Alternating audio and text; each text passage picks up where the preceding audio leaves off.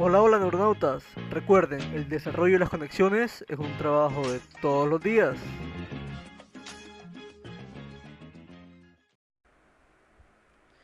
Bueno, vamos a hablar hoy sobre el trastorno del desarrollo intelectual. Bueno, este concepto, este trastorno, el DSM-5, lo aborda como eh, trastorno del desarrollo intelectual, ya no más discapacidad intelectual, ni retrasados, ni retraso mental, términos que desde un comienzo le empezaron a acuñar y se fueron cambiando en busca de uno más apropiado. El, el concepto ahora es trastorno del desarrollo intelectual. Se caracteriza por limitaciones importantes en el funcionamiento intelectivo y en el comportamiento adaptativo, que incluye habilidades prácticas y sociales de la vida diaria, y debe de originarse antes de los 18 años.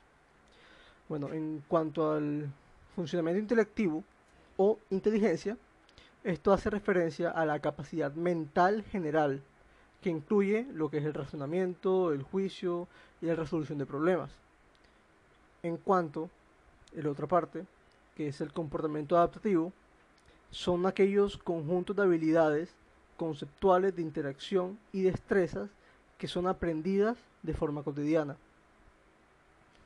En cuanto a la etiología y los factores biológicos del trastorno del desarrollo intelectual, encontramos que las causas son muy variables y en muchas no puede establecerse, su etiología.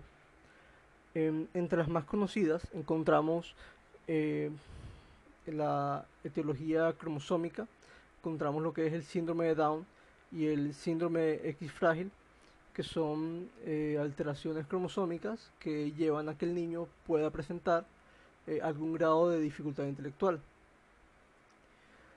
Em, tenemos las infecciosas, como son meningitis y encefalitis, metabólicas, como la hiperbilirrubinemia, las tóxicas, como el síndrome alcohólico fetal y la abstinencia de cocaína u otras sustancias. Eh, nutricionales como la nutrición grave. Eh, tenemos daño cerebral adquirido que puede llevar a que el niño presente un deterioro en su funcionamiento intelectivo. Y tenemos las ambientales, eh, producto por metales pesados, o sea, producto por tóxicos. se encuentran que en las alteraciones del o el trastorno del desarrollo intelectual que es más grave, eh, un, por lo menos un 90%, se puede detectar las causas, se puede detectar las anomalías em, a través de, estudio de imágenes, ¿sí? donde estuvo pues, la dificultad en el desarrollo modulativo del cerebro. Sin embargo, en los que son leves y moderados y el otro 10%, es imposible eh, detectar a ciencia cierta qué es lo que está causando eh, o en dónde se encuentra la dificultad expresada a nivel de conexiones. Bueno, en el proceso de evaluación eh, se inicia con una realización de una buena historia clínica. Tiene que tener los antecedentes familiares, factores de riesgo, el embarazo, parto, hitos del desarrollo, a ver si se cumplen o no, eh, y la aplicación de pruebas neuropsicológicas Unidades incluyen eh, las pruebas de CI o cociente de inteligencia, eh, las pruebas de funciones cognitivas, eh, se tiene que evaluar también el desarrollo efectivo, el comportamiento y aquellas habilidades adaptativas. Porque recuerden que no solo es el CI lo que va a determinar si sufre o padece trastorno del desarrollo intelectual, sino también la adaptación del individuo en el medio, por lo cual hay que hacer unas pruebas que involucren el desarrollo en la familia y el desarrollo en la escuela y entornos sociales. Bueno, neuropsicología del trastorno del desarrollo intelectual. Bueno, esta parte de los factores cognitivos que están afectados en el trastorno del desarrollo intelectual es como que lo que más nos compete. Encontramos que hay un cociente de inteligencia bajo y un déficit en el comportamiento adaptativo como ya fue mencionado. Hay una dificultad eh, en la motricidad con alteraciones del sistema vestibular y propioceptivo, lo cual tiene un impacto en el equilibrio, la motricidad fina y el rendimiento visomotor.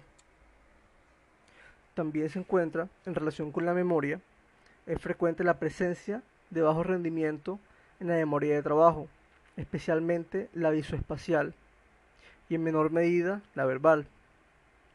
Existen además problemas en la memoria fonológica, que parecen asociados al desarrollo deficiario del lenguaje. Sin embargo, en la memoria a largo plazo, cuando se compara el rendimiento de estos niños con aquellos de su misma edad, no se detectan problemas en el recuerdo de historias.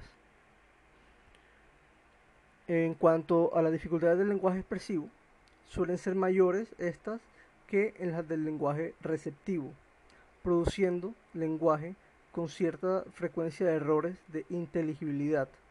Es decir, eh, suelen hablar y en su desarrollo puede que no se entienda muy bien lo que están expresando. Las primeras palabras tienden a aparecer más tardíamente y se produce un retraso en la adquisición de posterior, del posterior vocabulario. Los aspectos sintácticos parecen estar más afectados que el vocabulario, tanto en la recepción como en la expresión. En el caso de los niños con síndrome de Down, las dificultades son mayores en la estructura de frases, con menor complejidad y poco uso de negativos durante la conversación.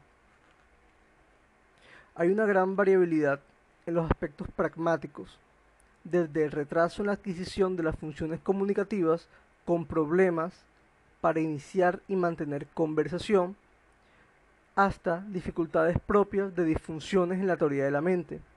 La comprensión de la teoría de la mente es variable, dependiendo del síndrome y también de si hay alteraciones comórbidas con los trastornos de espectro autista. Pero en general, las personas con trastorno del desarrollo intelectual de diferente origen tienen un nivel de funcionamiento en la comprensión de la emoción congruente con las competencias lingüísticas.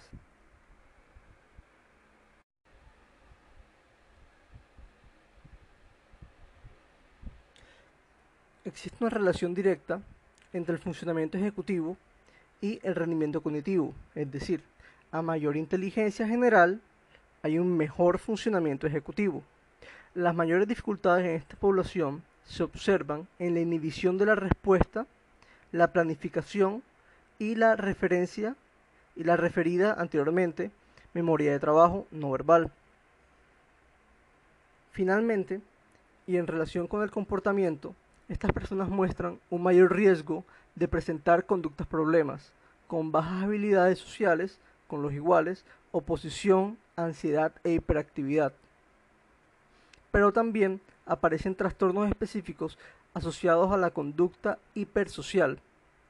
Su ajuste interpersonal está determinado por la comprensión de los aspectos metalistas y su ajuste interpersonal está determinado por la comprensión de los aspectos mentalistas y la percepción que los niños tienen de su aceptación por parte de otros, elemento esencial del autoconcepto. Bueno, em, ya hemos analizado un poco la etiología, la evaluación, eh, los factores eh, cognitivos implicados. Em, ya con esto podríamos eh, definir una propuesta de intervención adecuada. Sin embargo, para dar cualquier propuesta de intervención es necesario o es requerido eh, tener los resultados y que los resultados sean los que nos impliquen y nos orienten en cuanto a la evolución. Es tener los resultados y los resultados que nos impliquen y nos orienten en cuanto a cómo va a ser el proceso del programa que vayamos a aplicar con los niños. Em, basado en estos resultados hay que determinar cuáles son los ámbitos de apoyos, tanto en la parte intelectual como en la parte de adaptación y funcionalidad. Tenemos que en la parte intelectual eh, tenemos que apoyar tanto con estrategias eh, como con eh, la intervención neuropsicológica en cuanto al aprendizaje escolar. Eh, y el desarrollo de las funciones cognitivas que obviamente se da por sentado que se trabaja en las terapias. Em, y en la adaptación o funcionabilidad hay que hacer relevante énfasis en el cuidado personal, la salud y seguridad, las habilidades sociales, la vida en el hogar y la comunicación con los otros. Bueno, tenemos que, pues, lo que más se requiere para esta clase de trastornos es terapia tanto neuropsicológica, debido a que se necesita una mejora en los procesos cognitivos y emocionales básicos para facilitar eh, estrategias adaptativas y conseguir su participación en los, en los contextos tanto social como educativo. Y tenemos que otro apoyo por parte de la psicología se encuentra en las técnicas cognitivo-conductuales, que son las que han mostrado eh, más efectivas en el tratamiento de este tipo de personas con este trastorno. Em, Lo más importante y el fin último será ajustar las demandas cognitivas, comunicativas y físicas para facilitar la participación de esta persona en el ambiente educativo, familiar y social.